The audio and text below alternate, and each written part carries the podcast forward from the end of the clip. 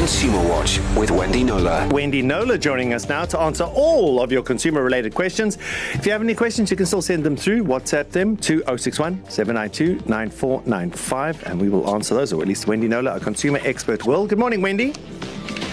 Hello, Darren. Good to be with you. Oh, good to hear you crystal clear. So uh, here we go. Here's mm. our first uh, voice note that's been sent through from okay. Tia. Good morning, East Coast. My name is Lily. Just like to find out from Wendy. Um, I got married just before lockdown, literally a week before lockdown. Mm-hmm. The people that done my decor has still not refunded me my deposits. I've emailed, I messaged them um, during lockdown and I've messaged him a few weeks ago asking for my deposits. The company literally just reads my message and does not respond. What can I do in that case? Thank you, Lily. Okay, so there we go. Well, how can you help Lily there, Wendy? Issue with lockdown. Um, obviously, a lot of people paid deposits for events that couldn't happen because of lockdown mm. and restrictions. So there's a, it's a slight difference. If you are cancelling now for a wedding that was uh, scheduled for, say, um, November or December, in other words, it could go ahead, right? With certain restrictions, it could go ahead. Mm. Then it's a bit tricky. Um, you have to negotiate very carefully. There's no such thing as a no refund policy. That's illegal in terms of the Consumer Protection Act. There has to mm. be a reasonable cancellation penalty. If it was cancelled due to in the lockdown, hard lockdown, when a wedding could not possibly happen, then legally um, you're entitled to a full refund. I think in terms of fairness, as we keep talking about, um, if you're willing to sacrifice some of the 10, 15%, something like that, that would mm. be hmm. fair because yeah. the service provider, you know, That's it's not the reasonable. Either. But that's the reasonable part. Um, but yeah, so it depends whether how much of a refund you would be due would be depend on would depend on whether you absolutely couldn't have the wedding at that time or whether you're deciding to cancel because you don't feel that you want you know you wanted a huge wedding and now you can't have it and so yeah. you know you want to cancel. So there's a lot of degrees in there. I think Lily's no problem is that they're no not refund. responding to her. So like they just they just ghosting her. What what? And she what? got married. Well, I think she's, I think okay. she's legally married. She's t- talking about the, re- the reception, that she didn't have the reception. Yes, so that's what's happened. At the beginning of lockdown, people were thinking about postponing, and then as the months went by, so many couples got back to me to say, look, we now re- we got married quietly, um, mm. and we want our refunds. Like, absolutely illegal. If there's being, if there's ghosting happen, uh, happening, all I can suggest is that I will do my best to see if I can get hold of them. Maybe we could, we should be doing a little naming and shaming. I feel sorry for these suppliers and in, in, in many ways, but but you know, doing the responding like this is is uh, not going to do you any favors in the long term. Reputations are, are based on how you respond in times like this. Hello, Wendy. Uh, we got this question on Tuesday um, with Ashton, but I thought maybe um, it's more of a Wendy Knowler question. So it's from Sister Bettina. Okay. Sister Bettina said, What can I do if I paid for a chalet before lockdown and now the owner is refusing to give me a refund? Same story applies as with this wedding story. Um, that's uh, d- they don't say when when the booking was for. Presumably for lockdown, that then couldn't happen. Do you know? Uh, paid before lockdown, and now the owner is refusing to give me yeah. a refund. It's not saying when the booking was for, um, but I assume it was during hard lockdown, mm. um, if, and that they couldn't actually go. In which case, they are most definitely um, entitled to a full refund. As I say, you know, give and take. If you want, these places have all been battling so much. If mm. if they um, if he wants to sort of say, look, I'll accept a ten or fifteen percent. Um, uh, fee that you keep mm. um, so that you don't lose out completely, that's fine. But legally, he's entitled to a full refund, okay. no question. Okay. And then, Wendy, good morning. I've got a question here for you. I made an offer on a flat on the 13th of September 2019. It's now August 2020, so it's obviously written last month. I still don't have my home. I've applied for finance and now I have to reapply for finance because the seller and conveyance lawyer don't seem to be doing their jobs. Hmm. Uh, I'm not sure. Okay. Yeah. The- this is you're not sure i'm not sure this is this is the problem with my job i, I get sort of half stories Yeah. and then i have to go back and forwards 40 times to get all the information so i can't that person if you want to just forward it to me i'll engage with them and get all the information Okay. so that i can um, respond appropriately yeah thanks Kerry. Perfect. That's always an option. Um, if you want to get a hold of Wendy, you can just send the message directly via her Facebook. It's Wendy Knowler Consumer, and there's a mail option there. But we do have her live right now. So if you have any burning questions about any consumer issues during lockdown, you can send your WhatsApps right now. And the number is 061 792 9495. This is a question for Wendy, please. Um, we have a gym contract, and uh, because we see ourselves as being higher risk because we stay with my in-laws, and my father-in-law has a has a heart condition and high blood pressure.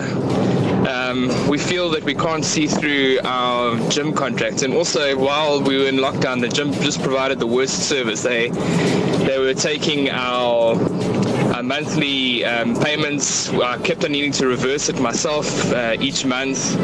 Um, it was just not a very nice situation with the gym. There was no communication from them at all. So for all these reasons, I want to cancel my gym contract, and the gym is insisting that I pay um, 50% of the balance owed until the end of the contract.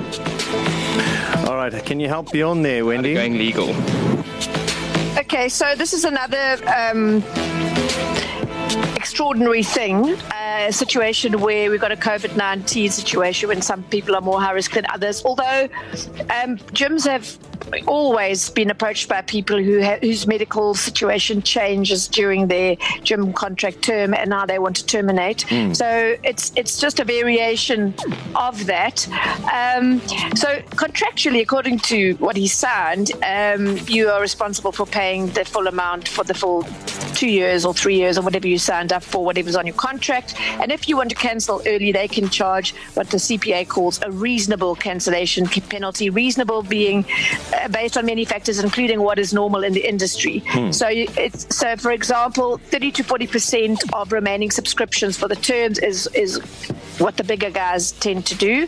Um, so I would say under these terms, they could still charge him something. He's broken the contract, but in, in order to be reasonable in light of COVID 19 and the high risk that he doesn't want to bring to his family, um, that that should be a much lowered fee. And he's very welcome to email me and let me know how that negotiation goes. And if there's if I feel there's it's unfair, I'm happy to wait in. But it's it's going to have to be a negotiation around that term reasonable. Okay, Yeah. Bjorn, I can confirm that Wendy goes to these gyms a lot, and it's not to work out. so it's Wendy Knowler Consumer. No, this is a bug. This is a bugbear for Wendy. But what you kind of said was kind of And yucky. also, it's about her. She doesn't work out. And Wendy gets me, guys. I don't need to explain to you. Okay? I say nothing. I'm a pussy for life. Tula, Tula sees All me. right, so Wendy Knowler, I've got a question here for you from uh, a Kerry Miller. Wendy, I literally Oh, flew yes, on Kerry FlySafair this last weekend. I took a flight from Durban to Lanseria, and it was very Right. interesting. I was hearing kind of eavesdropping and some of the other um, people on the flight. Commenting on the fact that we had to social distance before the flight, uh, while we were waiting for the flight, after the flight, Uh-huh. but during the flight, But not on the plane. it was packed, Wendy, shoulder to shoulder. And I heard someone, uh, let's call her Karen, um, asking whether it was within your right to demand an empty seat next to you if social distance is in fact supposed to be a thing.